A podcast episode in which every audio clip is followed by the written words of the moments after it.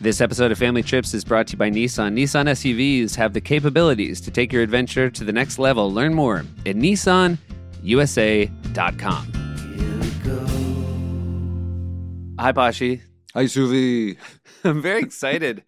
I'm going to get you out east. It's a rarity. I know. It's a rarity to get you to come back home to the coast you grew up on. It's not that rare, but it's special. It's special. You know what? It's special. One of the problems is you're a snob, right? like you're a West Coast snob now. Yeah, I'm always waving that uh, that W and up in the You air. are. Yeah. You're the West Coast. Um, but this is very exciting. You're coming out because you and I are going to appear at On Air Fest. It's a podcast festival, and you and I, I think our listeners know, have ourselves a podcast. We do, but this is going to be our first podcast fest. Yeah, this is our first fest. And I think it speaks, and I want to thank the listeners. You got to have a fair amount of listeners before they invite you to the fest. So thank you, Family Trips listeners. It's going to be the, at the Wythe Hotel in Brooklyn on March 1st. And you guys could go to onairfest.com if you want to see us in person. Yeah, it should be really fun. It's going to be just a conversation with us, and I don't know. I can't I can't answer the questions yet because I don't know what they are. Right. I hopefully a bunch of gotcha questions. I will say one of the nice things about seeing us in person is, uh, unlike the podcast, you know which one of us is talking. Yeah, I can't recommend that enough. right. Unless you close your eyes, don't close your eyes. Here's what I'm worried about when I'm talking about the snobbiness of you coming east. Uh huh. I'm assuming we'll get you to come to the slopes with the boys.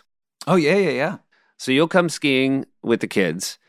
And uh, look, it's not a mountain up to your standards. But I have skied it once Yeah. last year and I loved it. It was so fun. It was like it's fun for me to ski with your little dudes. Yeah. And they've taken a real leap, let me just say. Yeah.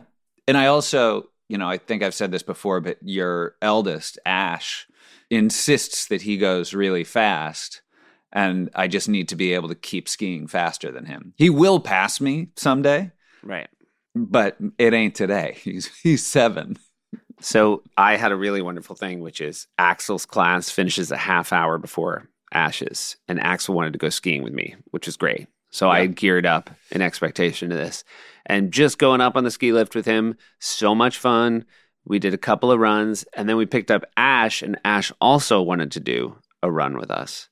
So Mhm. now I got both boys so excited to get three of us on a ski lift. Ash insistent he goes on his own lift.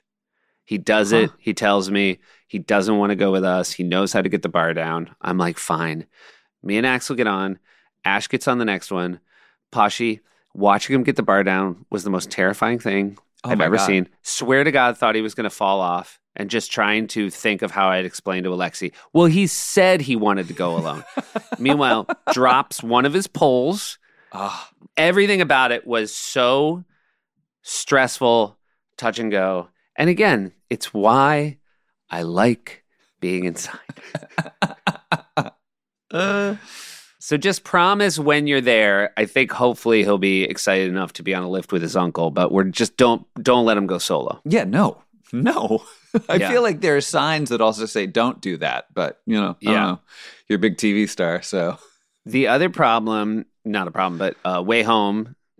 I and again, you know, I get the boys to skiing. yeah, I and and you know that I'm married to truly the greatest mom I could possibly be married to.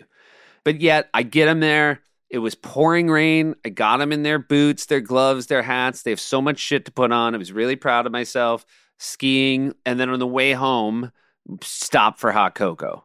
Now, Mhm. this is something I've added to the day. This was a unilateral decision by me to get him cocoa. And I say to him, just don't spill it all over yourself. I'm trying to teach them, and I know I shouldn't do this. I'm trying to teach them to hide their crimes. Oh, yeah, basically yeah. like, we're gonna get cocoa. Just don't look like you had cocoa. which is tough for a kid. It's tough for a kid. We Yeah. got home. I opened the back door. Axel, it looked like he murdered a person made of chocolate. It looked like he stabbed a person made of chocolate a thousand times. Just all over his pants, his shirt, his face, his hair. Disaster. Oh man, But that almost feels like that kid's natural state. Yeah, It's just he like is. he's going to be covered in something. He is he is an agent of chaos. Yeah. He's like he's a, a wildling. He's a wild like the his teacher said. Oh, I said, how did Axel do this week? He said, you know, Axel loves to ski and he also loves mischief. And we like him more when he's focusing on skiing instead of mischief, which I will say that is a very kind piece of feedback to give to a parent when what you're really saying is half the time your kid's a dickhead. Yeah. Do you know what this alpine mischief is? Well, so great question.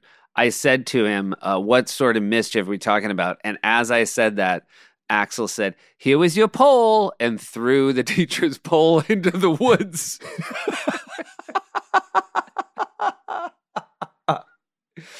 also, Axel did a very funny thing. Axel is very funny. We're going up on the lift, and a dad was skiing with his son and said, Good job, Leon. And Axel said, Hey, Leon. And the kid looked up and Axel waved at him. And I said, Oh, is Leon in your class? He goes, No, I have never met Leon. I just heard his name. So he literally heard the dad call him Leon and then just confused the shit out of the kid. Yeah. Which also, when you're skiing, looking up at a oh, lift Oh, takes yeah. you away from what you should be focusing on. Yeah. Even when Ash had almost fallen off the lift, Axel was screaming at him to try to talk to him on the lift. I'm like, Stop talking to Ash. Ash does not need to be distracted right now. Didn't Ash in a previous week like spill hot chocolate all over himself? Yeah. The last week.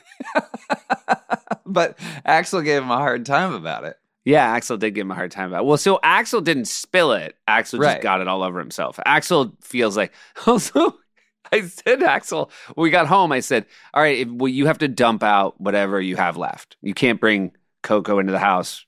Your sister's there. No one's gonna want her to see that you guys had hot chocolate.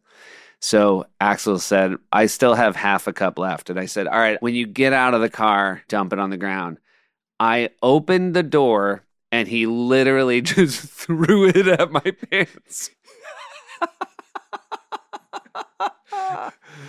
Ugh. Out of uh, like out of anger or out No, of, this is going to fix this is the solution. he was trying to dump it on the ground, but I was just standing right there. Right. But I said, why couldn't you just wait? And it's, eh.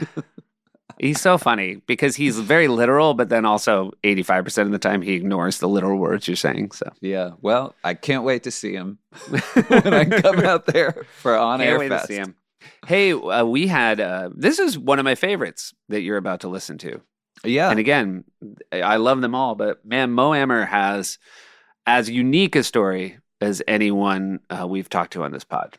Absolutely. Yeah, like a journey from uh, Yeah. from where he started to where he's where he's got now, and uh, you know he's got stand up specials on Netflix. He's got his show Mo on Netflix. Season two is about to come out, but uh, where he started to where he is is uh, is kind of crazy. You know, a lot of times, uh, yeah, we talk about family trips as uh, optional things people do. A lot of Mo's family trips were due to geopolitical circumstances, and Yep.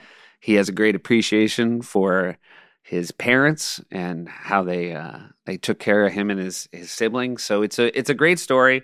He's a great chat, and uh, go to onairfest.com if you want to see us in Brooklyn. And listen to Jeff Tweedy. He's got a few things to say to you. Might sound a little familiar, but always beautiful. Family trips with the Meyers brothers. Family trips with the Meyers brothers. Here we go. Yeah. Hey, How's it going? Hi, Mo. How are you? Mo, I'm very sorry. This is Josh. I'm I'm just on my phone. I can't see you. I got technical difficulties. this is a Skype emoji. What is this? We're going. We went back in time. I don't think I'm on Skype. I think I'm just on Zoom audio, but maybe they're uh, they're mimicking the the Skype icon. Every time you talk, we see a green phone. Anyway, Mo, since we've been lucky enough to meet and you haven't met my brother, I will just tell you he looks exactly like me, but 15% handsomer. He sounds just like you. yeah, he does sound just like me. This is actually the easiest because you'll be able to tell who's talking because it's either uh, my face or a green phone icon. You know, if he starts, if Josh starts speaking, it almost sounds like your subconscious is talking. Like it's. Maybe switch it up. Yeah. Oh, I, w- I wish I was a little bit taller. Yeah, I wish, you know, I don't know. Wish I could sleep better. Yes, wish you slept better. Oh man, come hang out with me. You'll sleep great.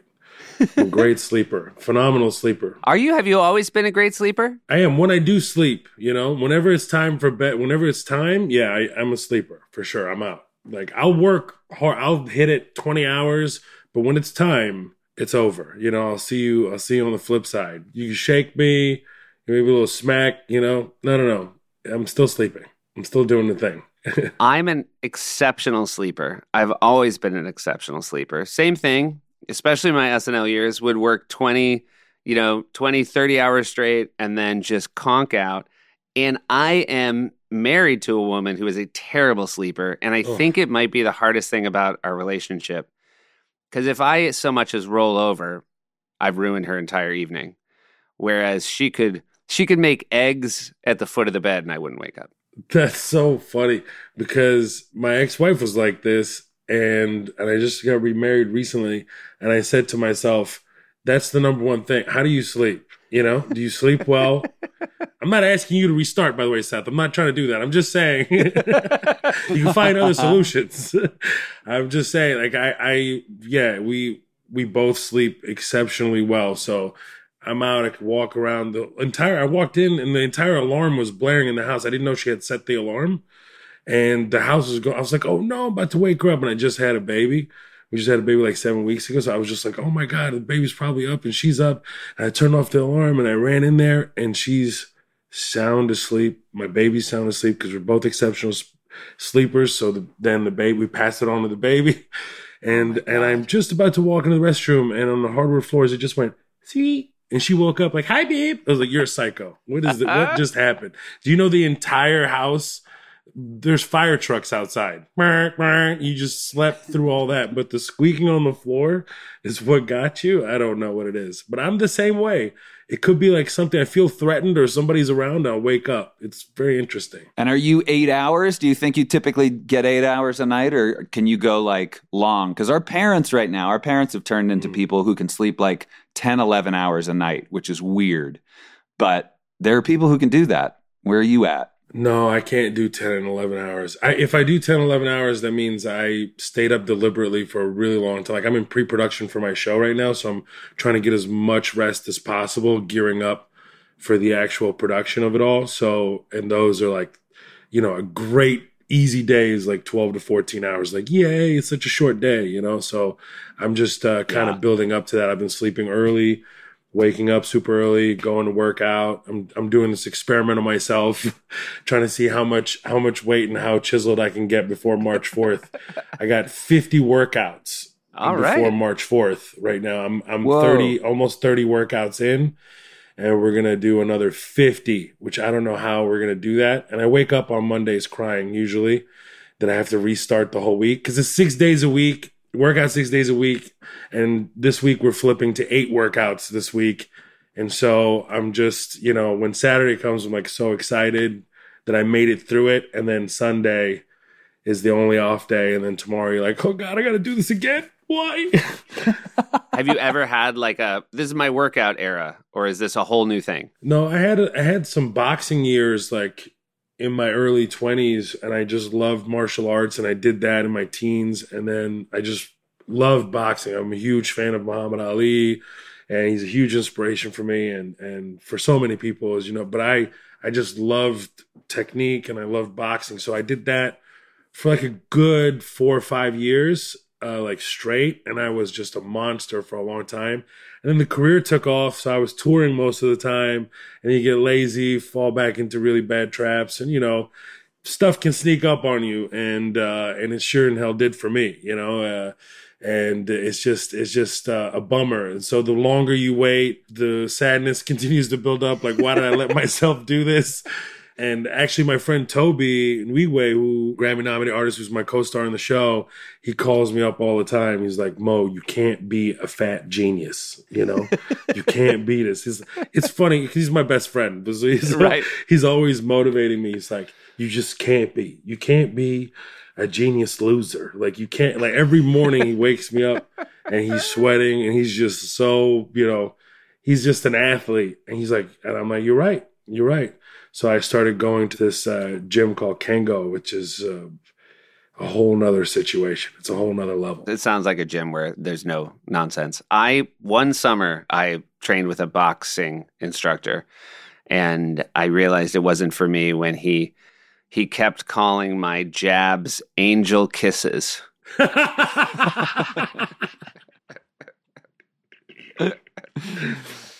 In front of other people, I should note. I got angel kissed right on the honker, like right in between. It wasn't even like right on the. It was right here. He was shorter than me. He was one of the trainers there, and I was sparring a ton. And he was like the last sparring session, and he hit me like right here, and I had him the whole time. I was like really kept my distance, doing great. Hit me right here. Got a little angel kiss right there, and it was such a weird location. My eyes went blurry. My eyes were watering. I didn't know where he was. He was just beating the snot out of me, and then I felt like I was potato head. I could detach my nose, move it to the right, left. It was just the most painful thing. I'm like, I'm a comedian. What the hell am I doing? This is dumb. This is so dumb. Like it's, I was on stage and for some reason the mic like hit my nose or something, and it just felt like I died. I was like, this is the last time, and that's I think that's when I quit. I was like, I don't need this. I'm not trying to go win the Golden Gloves to become a pro boxer. I'm a I'm a comedian. That's what I do. Okay, I learned enough. Thank you, namaste, whatever you say when you exit this gym. I'm out. So that's the last time it was over for me. That's not for me. I did taekwondo for a little while, and there was always a sparring day. And my master, Master Park, was like, "Let's spar, spar with me today." And I was like, "Okay, great." And and taekwondo, you wear like a mask that sort of has a cage over your mm-hmm. face, and then there's padding that sort of circles your face. And he hit that cage into my face so many times that I had a bruise, like an oval bruise, going from my forehead down both of my cheeks and down my chin. And uh, yeah, he really he really tuned me up but a lot of respect, a lot of respect. Yeah, yeah. My Taekwondo teacher uh, slapped me with his foot once. That's not fair. and it was such control behind it. It was like, tick. I was like, okay. Yeah. He's like five Yeah. foot four, maybe. And he just Yeah. slapped me in my. I was like, you know, it's, it's so humiliating. Well, those taekwondo teachers, you'll think that your your guards up and you you're doing the best you can. You got your hands Yeah. up and your elbows in, and then they'll find that spot where you're not protected, and they'll hit you in it just to be like you're not as well protected as you think you are, and it's it's a good it's a good wake up call. no, I, he hit me in slow motion one time as a fake sword. He was doing like kali sticks, and he was like, okay, block, block, block, block, block. I swear to you, like this, this slow, block, block, block, block. It hit me right in the face. I'm like, how did I miss that? It's like I just whiffed completely. He was going in ultra slow motion. The takeaway from this conversation so far is if you're ever with a comedian who tells you they're trained in boxing or martial arts and you get attacked, you're still fucked. He's, yeah, yeah, exactly. Yeah. They cannot protect you.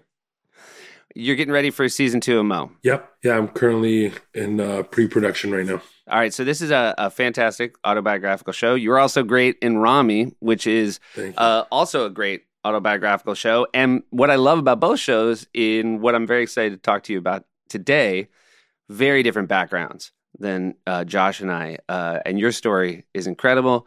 You were born in Kuwait, Mhm. and you're nine years old when you moved to Houston. Is that right? That's correct. Yeah, yeah.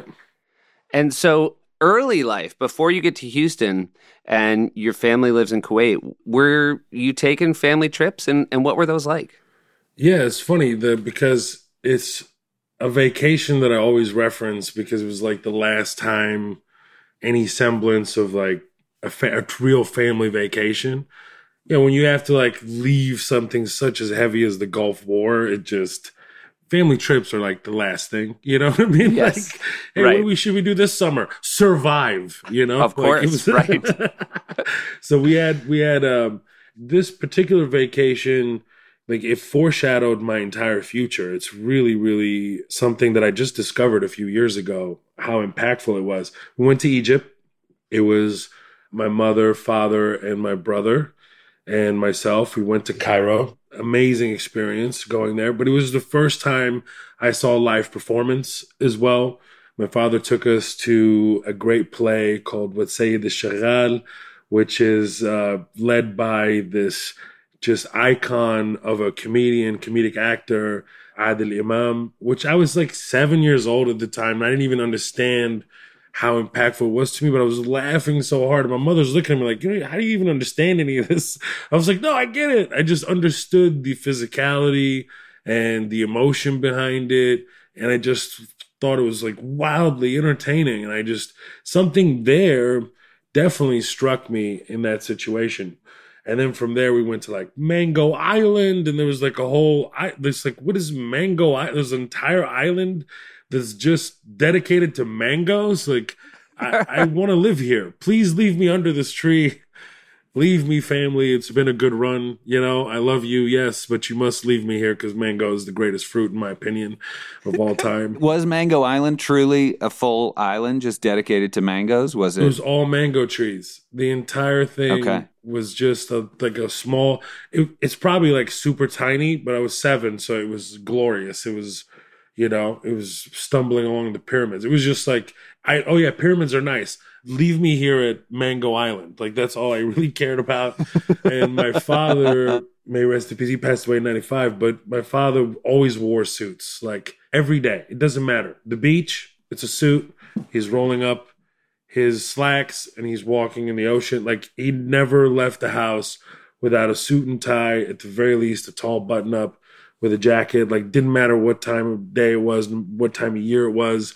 If we're going to a baseball game, it's always that. And seeing on my father in a suit and tie on a horse, horsebacked a lot there uh, through the pyramids. It's just so funny. All the pictures is him is in a suit and tie. Like this is vacation, but no, you always have to be presentable, and that's just the way he rolled. And there was this picture that I, man, it's just it's ingrained in me. I'm holding this VHS camera, you know, the old VHS cameras you hold over your shoulder, and has.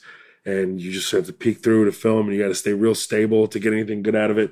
I'm holding it in my left hand, and my mom and my brother are next to me and there's a man standing behind me, has his hands on me like this. He's we're taking a picture of him. I have no clue who this person is. It turns out to be his name is Yusuf Idris, who is like an iconic playwright, screenwriter, like one of the most prolific guys ever in the region. Like he's that guy. And I'm holding this camera and I have my mom and my brother next to me, who are the leads in my show today. And I have this video camera left hand side with this iconic playwright and screenwriter holding has his hands on my shoulders. And I'm wearing a shirt that no one monitored. Okay.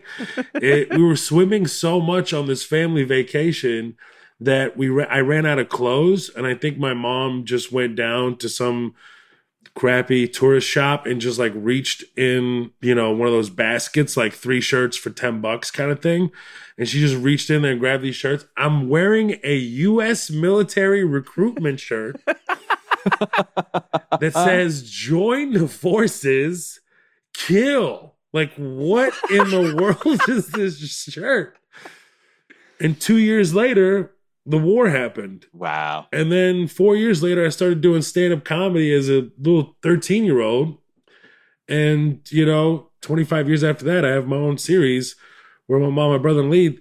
Now, this video camera, I thought, you know, was gone forever. So I was touring in the Middle East. I look at my manager. I'm, it's like uh, whenever I tour the Middle East, it's not just touring the Middle East. I'm doing arenas. It's like uh, just imagining this small kid uh, that left Kuwait for Houston and then comes back all these years later and they're like building theaters for me to perform in. It's it's just really surreal. So it's deeply emotional. So I'm I'm really reflective every time I go back. And I'm looking at my phone, I'm looking at that picture, and I still didn't even realize what kind of shirt I was wearing until then. I was like, I was like, Mustafa, my man, I was like, look what the hell I'm wearing. Nobody monitored this shirt. This is so absurd. And I look at the video camera and I go, man, I wish I knew what happened to this video camera. It's been like 30 years at this point. It's probably gone. This is two days, right? Two days later, I'm in Amman, Jordan. I'm at my aunt's house. We just ate a really dense dish, and it was just like everybody's falling asleep. Like literally, everyone is just passing out. I hear my aunt almost like in slow motion, like Will Ferrell and old school, like, I got a video camera for you, you know? I have, a video camera. And I was like, what? Yeah, what? Like this.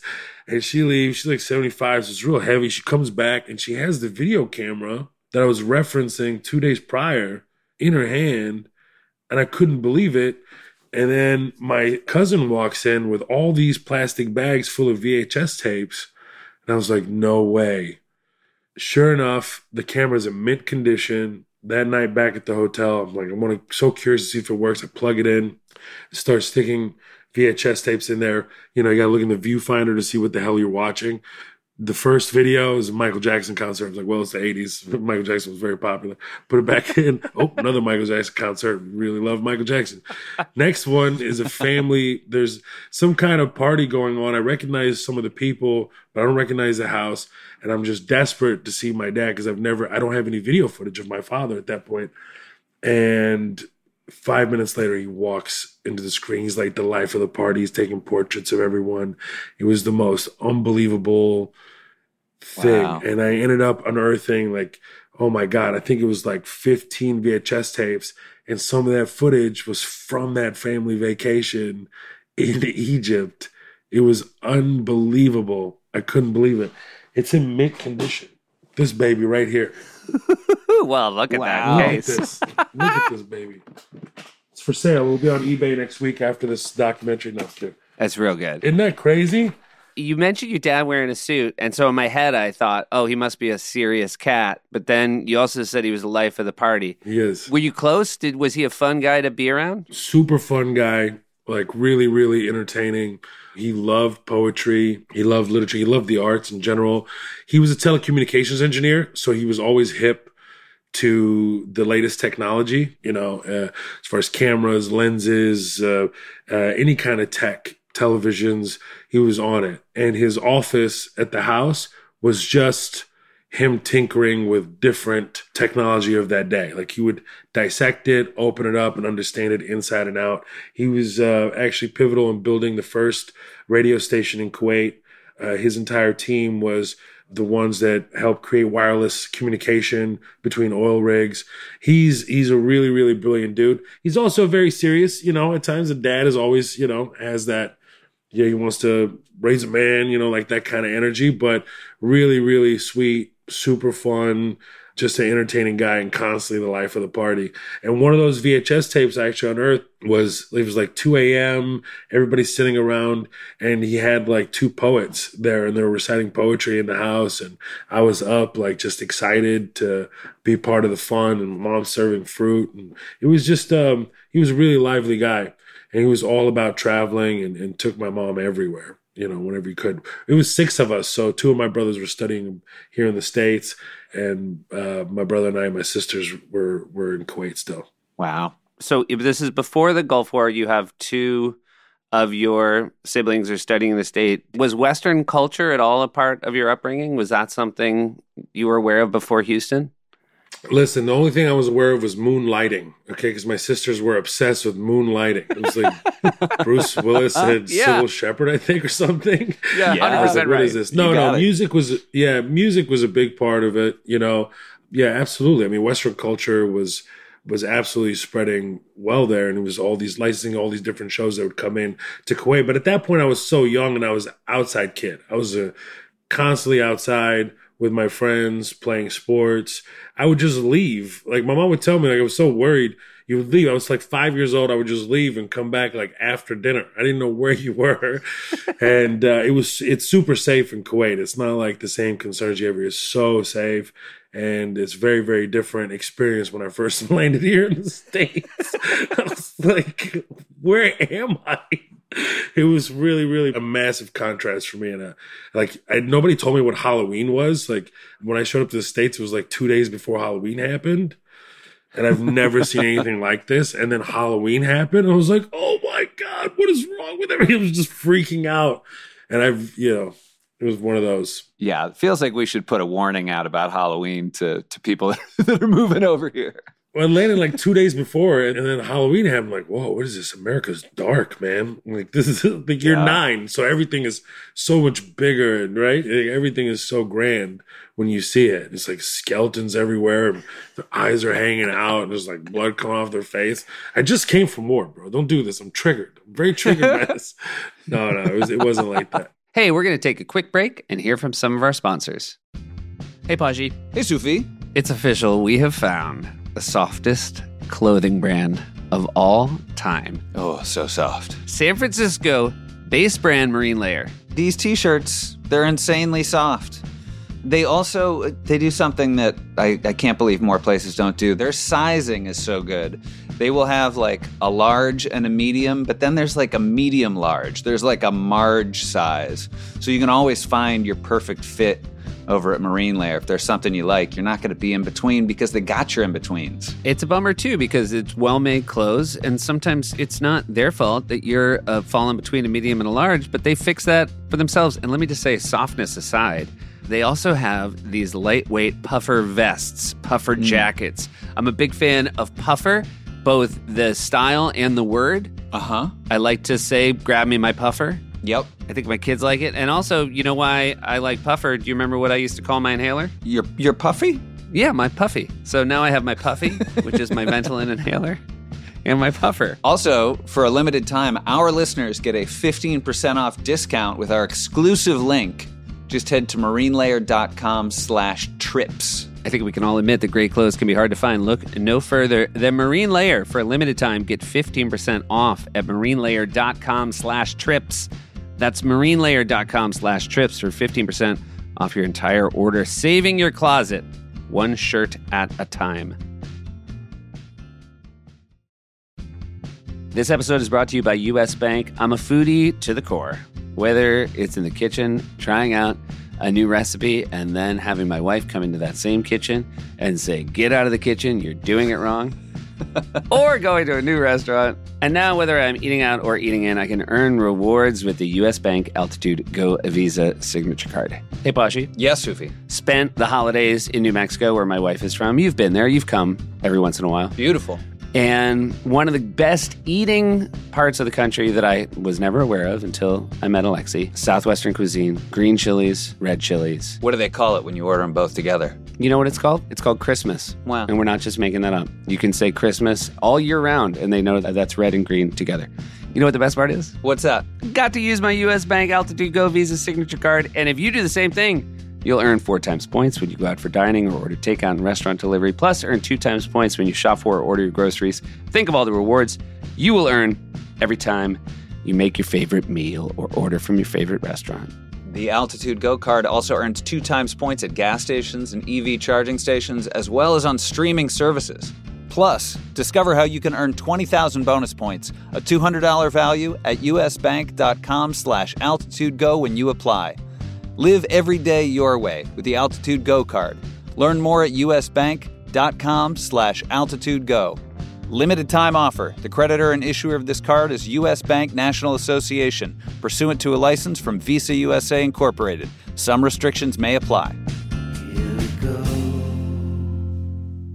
I mean, obviously, you're leaving for the worst possible reason, but also you're at an age where it's also probably scary to make a move like that, even if it was for a less awful reason. What was in your your head? Like, how had it been described to the kids? Like, what was about to happen with this move to Houston? Well, here's the thing about Arabs we don't communicate to our children, you mm-hmm. know? We don't tell them anything. You just be like, hey, everything's going to be fine. And they hold everything in. Our parents protect us from everything, and they just put it right in there. And then it comes out about 20 years later when they tell you everything. but it was, uh, that's usually how it works uh, in our culture. But no, it, it, you know, it was very clear that you know the plan was to come here to Houston and we're starting a new life for obvious reasons and but uh, what was going through my mind is honestly like I didn't want my mom actually went back to Kuwait and dealt with much much worse circumstances than I did so she's such a soldier in that way like I couldn't believe you know what she actually went through and uh, put herself through to make sure that her kids were safe was she's such a hero of mine for that. And when I got to Houston, you know, it's a lot has changed. So I just it's uh, everyone was close to each other. My families are all next to each other. My uncle is three houses down. My aunts are, my cousins are there. My, you know, so it's just unearthing. You're starting something completely new. And it's really a testament to Houston. Houston is such a special and unique place and it doesn't get the credit that it deserves. And that's why I wanted to film my series here so badly because it's such a diverse place and immediately makes you feel at home. Uh, and the friends that I've made when I first arrived in Houston are still my friends to this day we're, we're very very close. I see them as much as possible. And and that's the kind of community it does. Even though it's the fourth largest city they call it h-town right? So it feels like a small town and a village in some way. So that really helped a lot of it. And then the rest of it was like the social curve you know understanding what's cool what's not cool getting into fourth grade and just walking in where i went to a private british english school in kuwait where I was learning, you know, multiple languages and almost starting like pre algebraic formulas. And then I get here and the curriculum is just, they're still doing just addition here. Like I couldn't believe it.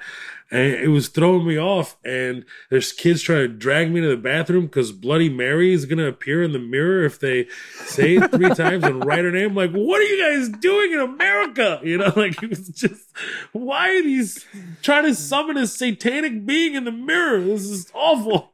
It was one of those it was just really, really tough, boy. Let me tell you, those first couple of years were really, really tough. Uh, just trying to acclimate to to what was going on with the kids here at the schools. I was just really worried about their futures. I was more worried about them than I was myself. oh man, I was. I was like, guys, guys, guys, let's bring it back together. Let's, let's put it back all together. You guys are messed up. Yeah, you guys are really messed up here. You had a British accent too, didn't you, Mo, when you came over? I had a hint of a British, yeah, because I learned British English, so it was all like, right. hello, pardon, you know, I would say things like that. yeah, pardon me, pardon, pardon me. Yeah. So not only were you doing algebra, but yeah, you were also sounding more erudite than uh, than I imagine the kids in Let your me class. tell you something. Nothing gets you smacked faster in fourth grade in, in Houston than saying, pardon me. You know, that will get you a good smack, let me tell you.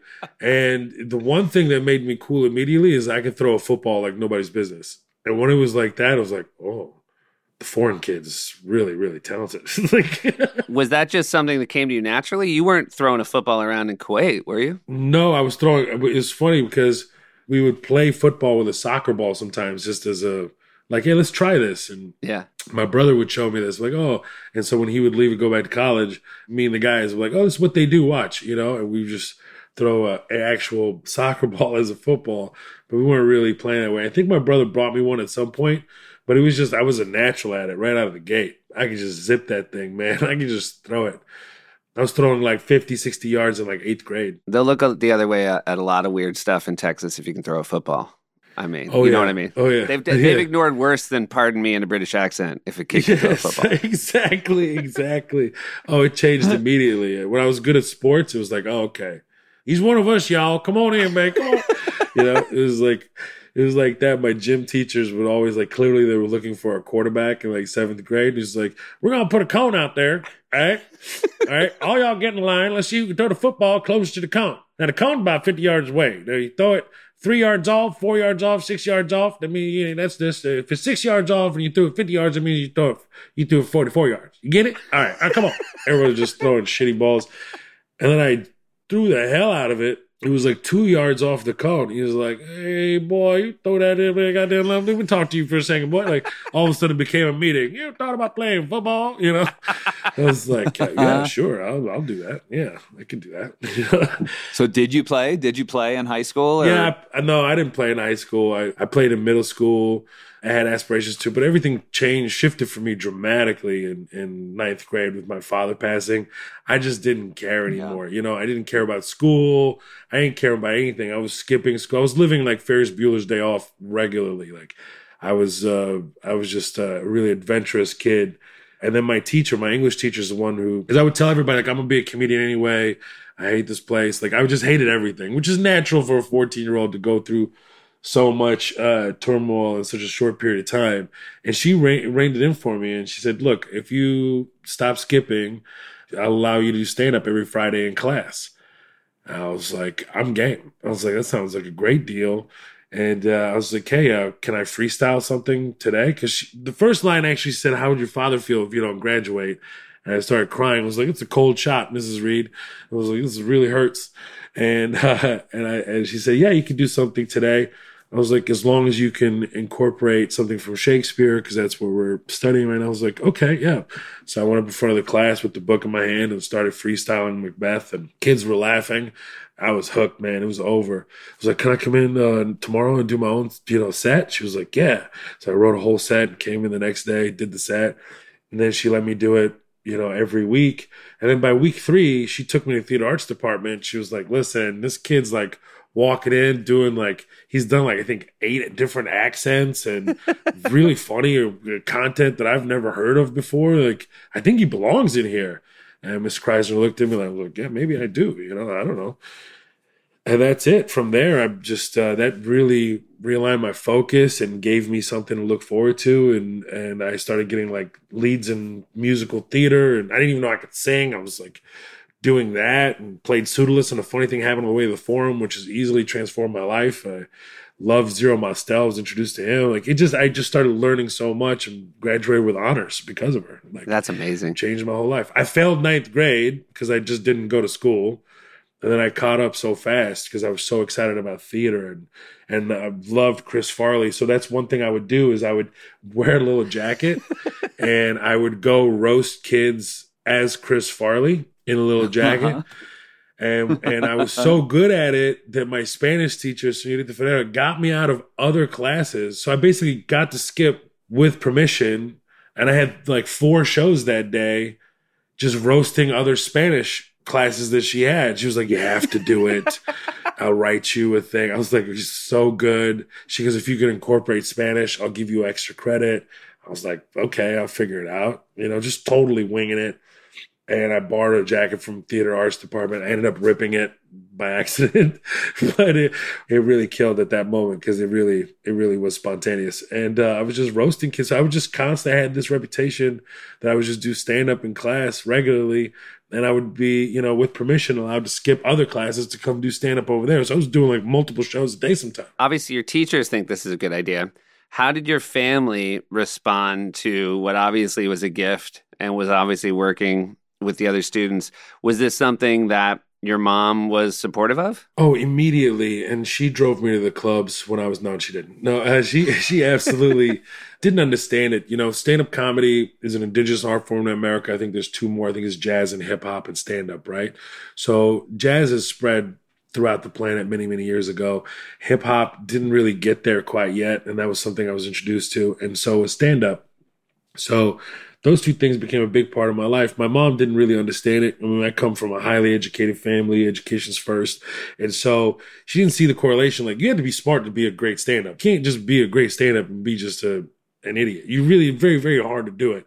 And she never really understood the art form itself and where it could take you. And so, no, she was completely against it, didn't understand it she would constantly try to get me not to because I would get in my Toyota Camry and I would drive like 10 hours just to get into a club, right?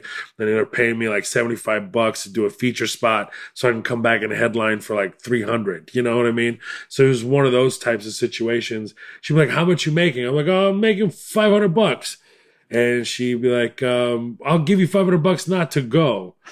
I was like, I'm really just making a hundred bucks. I'm lying already. And she was like, Well, I want to see the money when you come back. I was like, Oh shit. Because I was 17, you know? Yeah. So I would drive back. I would sneak into a casino in New Orleans, and uh, no, in um, uh, it was uh, Lake Charles, excuse me, uh, right there on the border of Texas on the way back from Arkansas. I would stop there. I would sneak in there, and I, what I would do is I would wear nurses scrubs, like, but I'd wear only the top and like put on athletic bottoms so it looks like I just got off work. So nobody would ID me. And I would go in and I would sit, play poker, and I would just wait for the greatest hand possible. And I would go all in, double, do it again, wait another hour or two, go all in. Meanwhile, I'm like driving overnight to get to that final number. I was like, okay, good. I have like 450 bucks. I just say I bought lunch and a gas and just make up excuses. And I would go home and be like, see? She's like, I don't care. You know, like, I don't care. It's not good enough, you know? And that actually drove me to a whole nother level. Like, it made me so focused where other guys that were starting were about the fantasy, not really about the work, you know? And so it really put me in a different mindset. So I'm really, really grateful for that. I think when my mom saw me at Radio City Music Hall with Dave, it was like Chappelle's show, and, and uh, I think it was uh, Lauryn Hill was there that night. She was performing, and she saw me working that night. That's when it really like hit her. I hit like different levels with her and then the special taping, of course. But just to put it in perspective, like my mom watches news and game shows. Like that's it. You know, that's Right. all she does. And there was a picture, I think we're in Abu Dhabi of Formula One. It was like Chappelle, uh, Haddish, uh, Rock, Chris Tucker. I mean, it was like full of legends, Will Smith, and then uh, Steve Harvey. She looked at that picture, she goes, Oh, Steve Harvey. My son really made it. My son really made it. You know. Ah, But now, yeah, just like uh, it was like uh, about a year ago, we were in the car and she was like, "Remember all those nights you would come home at two, three o'clock in the morning, and I was so worried you're up to no good, but you had this whole vision for yourself that I couldn't see, and you would laugh at me. I didn't understand, and you had this clear vision for yourself. I was so proud of you. I'm so proud that you didn't listen to me. I'm so proud that you stuck with it, and it's the uh, that was like the greatest moment.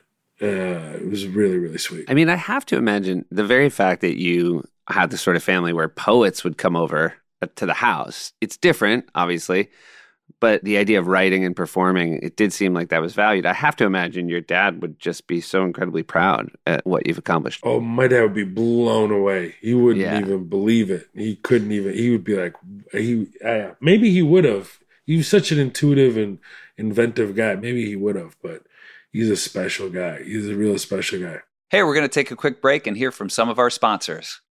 Family Trips is sponsored by BetterHelp. Hey, Pashi, Yeah, Sufi. You know what my favorite thing about this podcast is? Hmm. We get to talk, and I like talking to you. And without this podcast, I feel we would talk less. And I think a lot of people in the world need someone to talk to and either don't have that person or are worried that what they want to talk about is not the sort of thing their friends and family want to hear, which is why therapy is such a helpful tool. Absolutely. You know, I think both of us would admit to being hotheads Yep. in our younger days. And it's still in there, but I feel like both of us have, have probably gotten a handle on it somewhat through the help of therapy and some uh, introspection and maybe coming to the realization that you could catch more flies with honey. You can catch more flies with honey. And I feel like my relationship with you, my relationship with mom, my relationship with dad have all been helped thanks to therapy. And if you're thinking of starting therapy, give BetterHelp a try. It is entirely online. It's designed to be convenient, flexible, and suited to your schedule. Just fill out a brief questionnaire and get matched with a licensed therapist and switch therapists at any time for no additional charge. Become your own soulmate, whether you're looking for one or not. Visit betterhelp.com slash trips today to get 10% off your first month. That's betterhelp, H-E-L-P dot com slash trips. Support for family trips comes from Fidelity. If you're like me, you're not looking to work forever, so that means you need to start planning for retirement, which might seem daunting. But with Fidelity, it's easy to start planning for retirement. Fidelity helps you envision your future while focusing on both your short and long-term goals. Fidelity will help you look at your full financial picture and help you create a plan to save effectively. A plan that helps you balance risk and reward based on your comfort level. And once you have the actionable steps that will help you get to the future, you can stress less about it and enjoy more of life right now. It's what Fidelity calls the planning effect. And you can learn more about it at fidelity.com slash planning effect. Investment involves risk, including risk of loss. Advisory services provided by Fidelity Personal and Workplace Advisors LLC for a fee. Brokerage services by Fidelity Brokerage Services LLC. This episode of Family Trips is brought to you by Nissan. Hey, Pashi, ever wonder what's around that next corner? Uh, what happens if you push further? Seth, I know that's something you ask me every day. Sure do, because your answers are unsatisfactory to me. Nissan, on the other hand, gives us the answer, and that's why we're excited to partner with Nissan because Nissan SUVs have the capabilities to take your adventure to the next level. You know, Sufi, we love celebrating family adventures on this podcast called Family Trips. So take a Nissan Rogue, Nissan Pathfinder, or Nissan Armada and go find your next big adventure. With the 2024 Nissan Rogue, the class exclusive Google built in is your always updating assistant to call on for almost anything. No need to connect your phone as Google Assistant. Google Maps and Google Play Store are built right into the 12.3 inch HD touchscreen infotainment system on the 2024 Nissan Rogue. So thanks again to Nissan for sponsoring this episode of Family Trips. Now go find your next big adventure and enjoy the ride along the way. Learn more at nissanusa.com. You know, I, I obviously, you know, it's a weird time and, and your father uh, passed away when you were young, but would you guys take family trips within the States? Were you, were there places you went? Uh, no, I, I had a. We really didn't do that before that. I know this is all about family trips. Unfortunately, Oh, there was only one before it all happened. But, but no, my memories with my dad was just, uh, you know, when he landed in the states, it's so grueling for him. He was in the fifties. He had to start over. He went from being a, you know, from nothing. I say from from rags to riches to rags again. You know, like so it was a really really difficult thing. But he opened up a ninety nine cent store and he he's like, well, it's 99 cent store plus. So he wore a suit every day to that. And and he had his telephones that, you know, it was the neighborhood wasn't really that great. And he knew that the neighborhood probably most people that lived there didn't have access to all these really cool phones for a good price. So every day suited up the entire line of most incredible innovative phones that people don't see it in that area. And he was selling them like hotcakes. That whole, he probably transformed that whole neighborhood. He was like, this phone has a hold button that plays music. They were like, you can play music, you know, like he was just selling, selling crazy. So I would get in his station wagon, that seat that's no kid or any human being really should sit on that last seat where you're facing out and you're looking at everybody. It's just awkwardly just staring at everyone behind you. And we would go to Harwin Drive here in Houston, which is the import export capital of Houston, basically. And I would just go, we would go on trades. And that's how I learned just business. I learned business from him that way. And a lot of those friends that he made when he first landed in the States with all those merchants became my friends after he passed away. And they gave me jobs when I was a teenager with them just to kind of help out with the fam. But that's why I was skipping school. when I was 14. I was doing so well selling merchandise. And that's what inspired it in the show. Because I was selling fake watches. I will. I'll, I'll, I'll admit to this. I think there's a.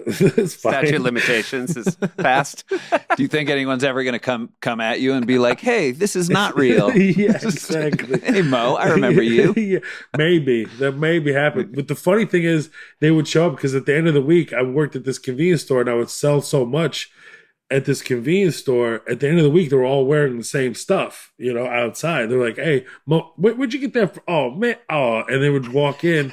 They're like, "Man, you told me it was the last one." I was like, "Well, it was the last one at that time. I got new merchandise and it happened." But for real, for real, this is the only one that I have. This Movado. It's two tone. It's the only one that I have, and I promise I won't sell another one. They were like, "Oh man, that's really cool." I was like, "Yeah, you want it?" They would come in upset. They would leave with more merchandise. What do you think you were selling a watch for? What do you think? What were you getting per piece? I was getting anywhere from a hundred to one hundred fifty dollars a piece. Yeah, that's pretty good. I'd buy them for about fifty bucks. That's pretty good. And I would Yeah. get them on consignment initially. No, it was a really good margin. sure is. But the thing is, no one can get access to them, so you can't get them. So if you got them, then it's like you know you'd have to go to if you're right guy. And then there's different levels of fake, which is hilarious. You know, oh, this one you can hear the ticking. This is a disaster. You can't wear that. Like here, it's supposed to be kinetic energy and work and just wounds, you know, winds itself. This thing is a disaster. can't be wearing that. You know, like I would tell them this. I would have the cheap version, and I would have the the excellent version. Like, see the difference? Listen to that. Can't hear anything. They're like, yeah, you're right. I'll sell you this for fifty bucks if you want. But if you want to go, it's one hundred fifty dollars. You know, if you want that. Right. And the one you'd sell for 50, you probably got for 20. Yeah. Sometimes maybe fifteen. Probably. You love Houston. Were you into Houston sports? Were you like, were you trying to go to like Astros games, Rockets games, Oilers games back then? Was it Oilers? I only went to one Oilers game. Uh, it was much harder to go to those. I went to go see Dan Marino and Warren Moon play against each other. That was like Classic. the Fun. huge thing for me. My brother dropped me off at the game. I ran in. It was the most exciting thing I ever saw. I got to check off that uh, on my bucket list. Loved baseball. Went to tons of Astros Braves playoff games. Unfortunately, those ended horribly. But went there, got to experience the Astrodome, and now you know I Hakeem Olajuwon, the dream is uh, one of my you know people I looked up to so much when I was a kid. He was so easily accessible as well for us. I would see him all the time at the mosque or whatever. Like he would just show up, and we couldn't believe that he would just be there. And then just quite literally two days ago, I sat with him at the Rockets game and we were talking about my show and you know I got to do a Q&A with him. And my dad before he passed away actually he took me to meet Hakeem at a Nigerian mosque on Friday prayer uh, and I showed him the picture. He remembered my father. He remembered that day. It's surreal. And now the Astros are like the guys I grew up idolizing and looking up to the Astros are like my friends and they're coming out to my show and I have all their baseballs. As you can see like I'm super Yeah. into it. I have all their Yeah. baseballs back here and and uh, my whole office is flooded with memorabilia and they just gave me an Astros World Series ring like I can't I'm so excited I know you guys are from Wow. East Coast and it says 4-0 against the Yankees I just want to remind you guys Oh no, we're we're Red Uh, Sox fans. Very happy that you I knew you the were Red Sox yeah yeah Very okay, happy you beat the Yeah. Yankees. thought- I will yeah. say there's nothing better than being on a first name basis with someone you first loved as an athlete. Insane You just can't believe it. They seem like a different species. And then when you Yes. actually meet them, and especially in your case, the fact that you're making work that they want to go buy a ticket for, to be able to flip the script like that, what an awesome thing. it's unbelievable. So Reggie Jackson, Mr. October himself, he now works with the Astros, invites me to the Mr. October Foundation golf tournament last year. And I'm about to tee off. I'm like, you know, I used to play a lot, but I just don't have time for it anymore.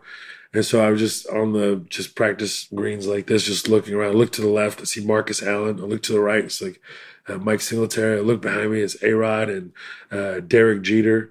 Uh, they're talking. Then Ken Griffey Jr. walks up. I'm like, what the fuck am I doing here? I just couldn't believe it.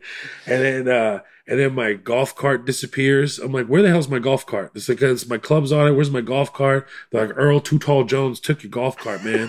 and I'm like, going to Earl Too Tall Jones. Like, where's T- oh, Too Tall Jones? I see him. I was like, yeah, that's too tall for sure. He's taller than everybody here. I just walk up to him. Looking up to him. I was like, what'd you do with my golf cart, man? I need my golf clubs like this. He was like, I didn't take your golf clubs. CC Sabathia got drunk and took your golf clubs. That's what I heard. He took your golf cart. So I'm like, I'm like, everybody find CC. Where's CC? It was just so fun. I couldn't believe it. It was like inside of my own fantasy. So surreal. You feel like all those people should only be in the same place if it's a cartoon. Like it doesn't seem like they should physically all be able to be in the same place. Yeah, I couldn't believe it. And then they asked me to do like at the opening dinner. I'm like the only guy like bidding on all the stuff. I'm like the kid. I'm like, can you can you sign this for me? It was like it was this kid's first time. I thought he was like uh I thought he was like, you know, he's not gonna do It. I'm like, no, no, no, I really need this though. I need you to I'm I'm bid I bid on everything. I bid on every, all the I bid I literally bid on everything. I put my name. My wife's like, what are you doing? It's like I, I just this is uh, I don't care. I want this. I want it. it's like I want all of it.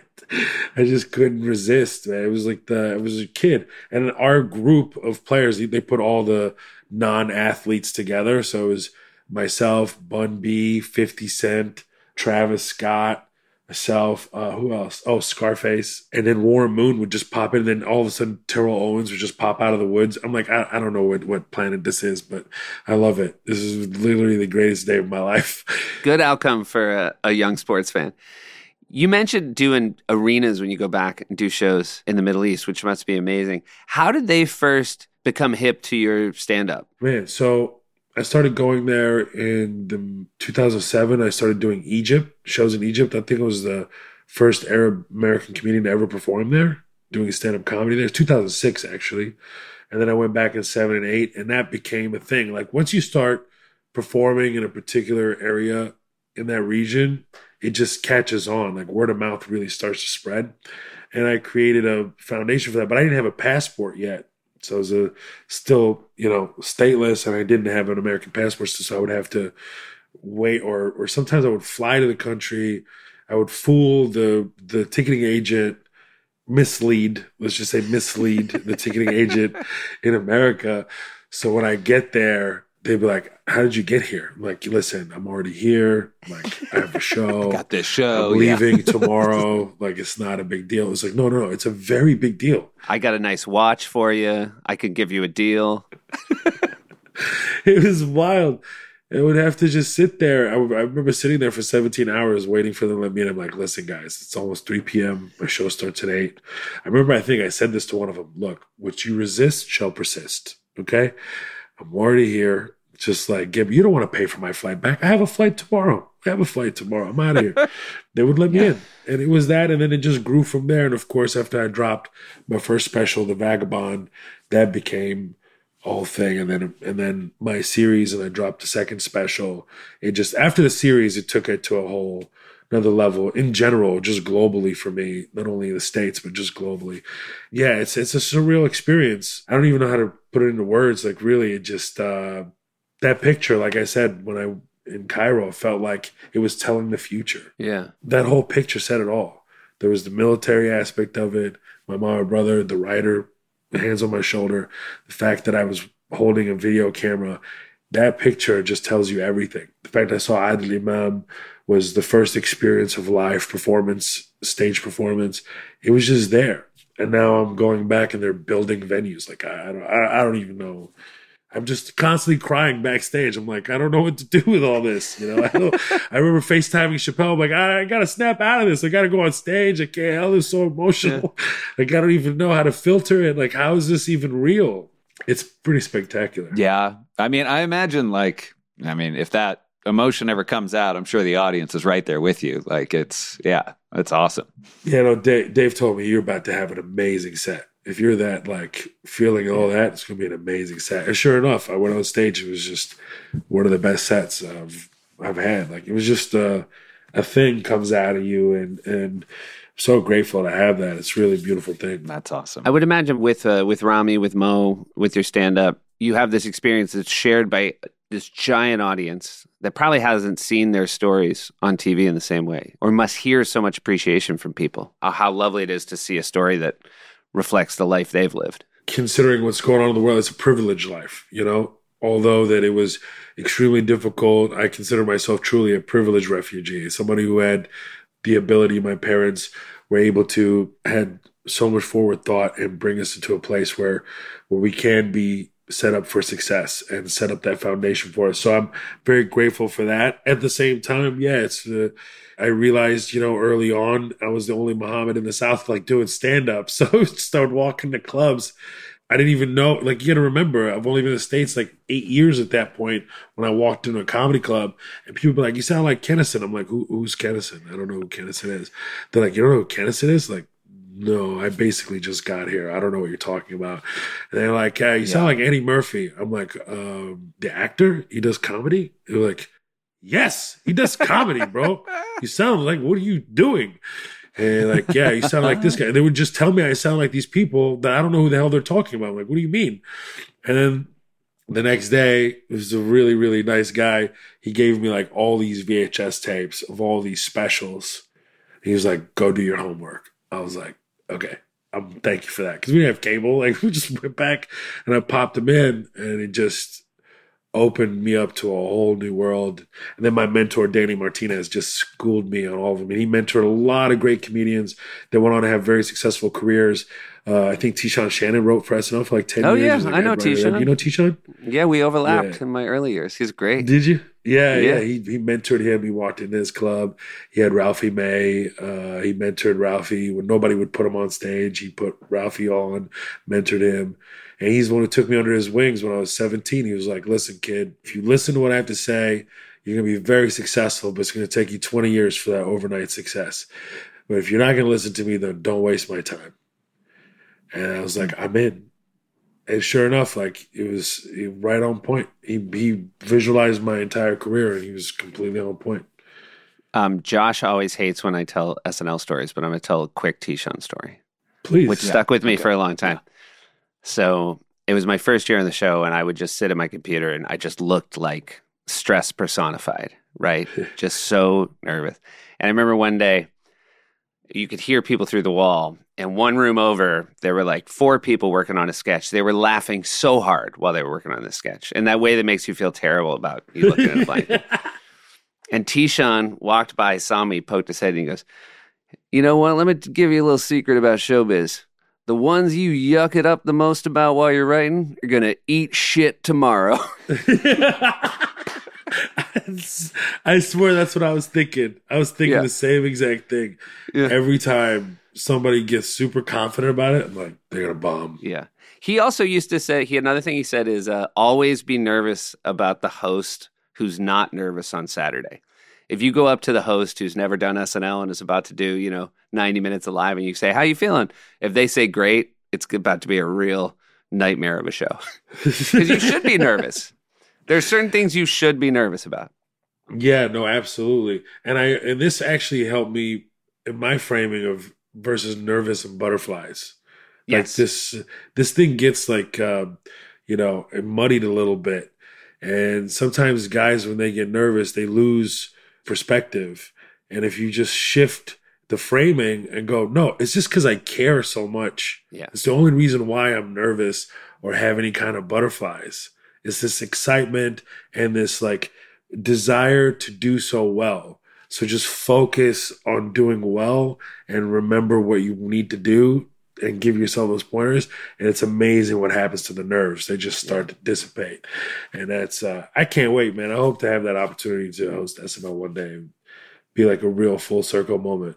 I can't wait. You'd be fantastic at it. And this has been uh, so lovely, Mo, to, to speak to you about your incredible story. It really is something. Credit to your family, credit to your parents. Thank you so much. Thank you. Thank you for Yeah. having me. Josh, good to see your face. Yes. Yeah, it's Josh good. did yeah. show up. About halfway through, I was able to jump on here. No, so- it was beautiful. And, uh, yeah, good to see you too, man. Josh is now going to ask you a few quick questions. I got, I got some quick questions for you. Some these are these are some quick hitters. Let's do it. You can only pick one of these. Your ideal vacation is it relaxing, adventurous, or educational? Oh shit, that's a good one. relaxing. I'm gonna go relaxing All right, good, good, There you go. There you go. No shame in that. because you could relax and read a book, so it could be educational at the same time, right? You could just make it educational if you want to. Yeah. Yeah, I don't need to go on a little uh, for adventurous. Who the hell wants that? I want to climb and be exhausted when I'm there. Let's go hiking for six days. You can keep that. Okay, you can keep that. I want to go relax. Yeah. You could also read an adventurous book as Yes. you lay on Yeah. the beach. You can And- listen to an audiobook right before you slip off the cliff on an adventurous vacation. Yeah, it'd be great. Uh, what is your favorite means of transportation? Train, plane, automobile, boat, bike, walking? Oh, my favorite, not practical, motorcycle. All right. Great. Yeah, Great. love motorcycles. Do you have a bike? Do you have multiple bikes? I do. I have multiple bikes, all Yeah. specific type of engineering from different. You know, I have a Triumph, British made Uh, classic. carb. Yeah, exactly. Uh, BMW, and then I have uh, an original Indian Scout, which is the first Wow. V twin engine. And then I have the first bike is the Honda that I donated to my show that we used for the series. And that's in my garage. They're all in there. With a seven week old, how many days until your wife says sell those motorcycles? She's really, really supportive. Honestly, I'm the Oh, one that's that's, like, I don't want to. They're Yeah. kind, kind of like more display pieces now than anything else. Okay, good. There's one, and I don't. I'm not a city writer. That that's not. That's it's not appealing to me at all. I'm more of like, oh, we're gonna go hang out in Ohio with Chappelle's, or we're gonna take a road trip somewhere. Is country like put it on the trailer, do country rides. Like I, I nothing about it. It's like, oh yeah, I just can't wait to zip through traffic. Horrible riding experience. Like I don't want that at all. I want open Yeah. road, beautiful country to see around. You know, in my surroundings. Uh, I'm not that guy. I'm not that guy. Oh, I gotta get out there, man. You know, like no, no. I'm good. If you could take a vacation with any family other than your own family, they could be fictional, they could be real, they could be alive or dead. What family would you love to take a family vacation with? Ooh. The Simpsons. I think I want to go on vacation Oh. with the Good answer. Simpsons. really good Yeah, answer. that's First great. Simpsons. We've not gotten that. Yeah. and that would be uh, that would be fun. I'd, I think I'd, I'd like to do that. I would def take a family vacation with them. if you had to be stranded on a desert island with one member of your family, who would it be? I think my nephew, my nephew Mo. I think he's very he's very resourceful, strong, Uh huh. quiet. You know, he's very quiet. Great. He's very chill. That's what I want. I don't want somebody yapping all day. You know what I mean? Very smart. I think Yeah. resourceful plus quiet. he's also a pilot, so if we do Uh-huh. find a plane somewhere, we can get the hell out of there. You know what I mean? It's very Great. good. I need those. I need those skill set. And you consider Houston your hometown now? Absolutely. Yeah. Yeah. Okay, great. And would you recommend Houston as a vacation destination? Yes, if your vacation needs to be like around the most amazing food you've ever had in America, like you would come to Houston for sure. Like Great. Houston is wildly underrated. I think I truly has the best food anywhere in the United States. All right. You can get anything you want. Except so for some reason Chinese food not so great. But Vietnamese, Korean, kill it. Everything else great. All right, great. Gotcha. And then Seth, you want to take it away here? Mo, have you been to the Grand Canyon? I have, yes. And is it worth it? No, it's not worth it. Not really. No, it's not great. Thank you, Mo. It's really just. Did you have a waste lot of time. build up? Did a lot of lead up? Were you excited for it and then let down, or were It you just I went to a, the biggest dry well of all time. Like, like, what happened? Like it's not really great. Hot. happy. I just hated it. I'm so Like, happy. this is what I came for. I wish we just flew over it. It was Yeah. actually better to fly over it when they were like, "Oh, there's a, ladies and gentlemen on the right hand side. There's uh, Grand Canyon." I'm like, yeah, great. Oh yeah, that's cool. Way bang done. Checked off the list. right?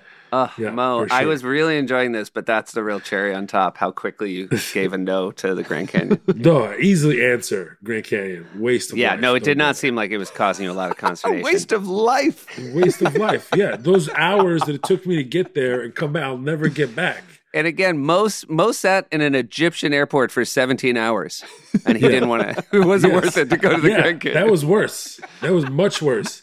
I'd rather be stateless again. I'd rather be stateless with no passport in the middle of the desert, cooking bread on old coal. Like I would rather do that. I'd rather do that than go back to the Grand. Actually, they're both similar experiences. That would be the same thing. go to the Grand Canyon and being homeless. It just nothing about it. Oh yeah, let me take a walk on this clear sidewalk that I could just, you know, be so close to death. I don't want that. Who wants this? Ugh, you can't believe how many suckers want it, Mo. you know, maybe if it was like the my last days on planet, and I was I was intending to jump off of the parachute off of it Yeah. because I'm getting more risque because I don't have much time anyway. You know what I mean? Like Right, maybe yeah, yeah. maybe that's what I would do. Yeah, it's like a, a an adventurous hospice. Yes. You know that? Yeah. Yes. Big fan of there adventurous. should be more of those. Hundred percent. Those Yeah. guys don't have much time. Skydive now. Yeah. Let them live it I up. might die on the way down. Great way to go. Yep. Great way to go. Yeah.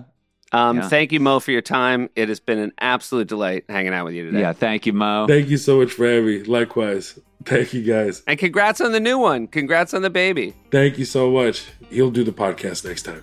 I got you. Be well. Much love. Peace. Mo moved to Houston two days before Halloween.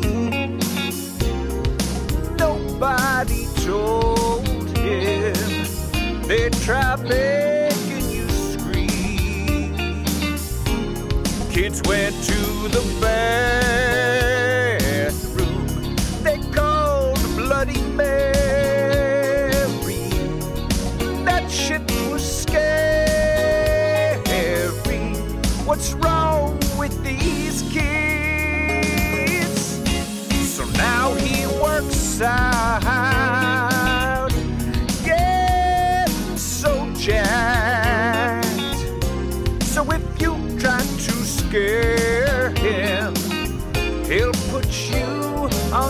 scare